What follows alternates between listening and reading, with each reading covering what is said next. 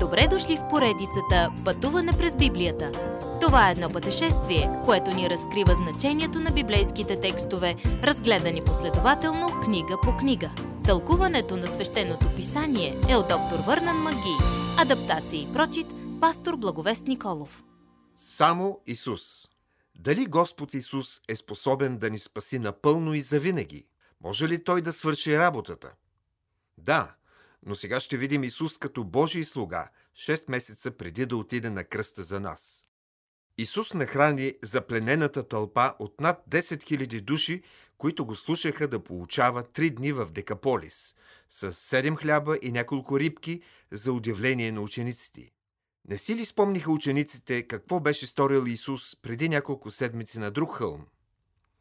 Но нямаме ли и ние често същото преживяване – Бог прави нещо благодатно за нас, но скоро го забравяме. Когато се появи нова тревога, отново се стресираме. Сега, когато учениците са напълно въвлечени в служението на Исус, той реши, че е време да им разкрие бъдещите си планове и да им каже истинската си идентичност. Той ги взе на уединено място, далеч от тълпите и ги попита. Според народа, кой съм аз? Някой казва, че си Йоанн Кръстител – други казват Илия. Но Исус ги попита, а според вас, кой съм аз? Петър дава отговора за всички ни.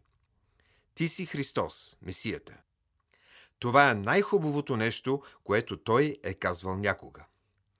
Исус похвали Петър и другите ученици, понеже са повярвали истината за него, но им каза да чакат до завършването на историята на благовестието, преди да я разгласяват. Той им каза – ще пострадам в идните дни и ще умра, но три дни по-късно ще възкръсна. Това беше първият път, когато учениците чуха за кръста и не бяха подготвени за новината. Отново Петър се изправи и запротестира. Никога, Исусе! Това е най-лошото нещо, което Петър е казвал някога. Христос мъмра Петър с думите «Махни се зад мен, сатано!» Сатана отрича стоеността на Исусовата смърт. Господ, изпълнен с истина, но нежен към учениците си, тогава описва как изглежда живота на истинските му ученици. Ученикът се отрича от себе си, взима кръста си и го следва. Не го правим за да бъдем спасени, а защото сме спасени. После Исус взема Петър, Яков и Йоанн и изкачва с тях планински връх. Докато учениците спяха, Исус стоя сам в молитва и се преобрази. Напълно се промени в светлина. И това е прославеният Христос, както Той ще дойде някой ден на земята. Такива ще бъдем аз и ти някой ден, когато станем като Него.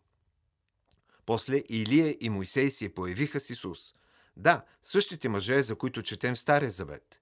Илия представлява пророците, а Моисей – закона. Цялата Библия свидетелства за Исус като Мисия.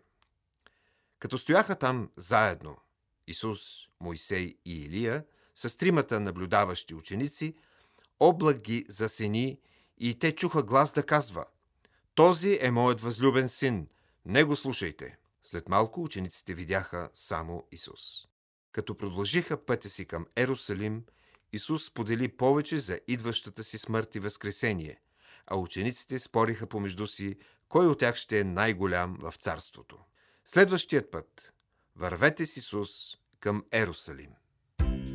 Уважаеми слушатели, вие чухте една от програмите в поредицата Пътуване през Библията. Ако ви е допаднало изучаването, заповядайте на www.ttb.bible, където има много и различни програми на български язик – ако свалите нашето мобилно приложение от ttb.bible, ще получите достъп до систематично изучаване на всяка книга от Библията. Разкажете ни как Божието Слово променя вашия живот, като ни пишете на електронната ни поща info at studio865.org или в нашата фейсбук страница Пътуване през Библията. Освен до аудиопрограмите, чрез мобилното приложение ще получите достъп и до различни материали. И на още едно място ще намерите нашите обяснения на библейските текстове.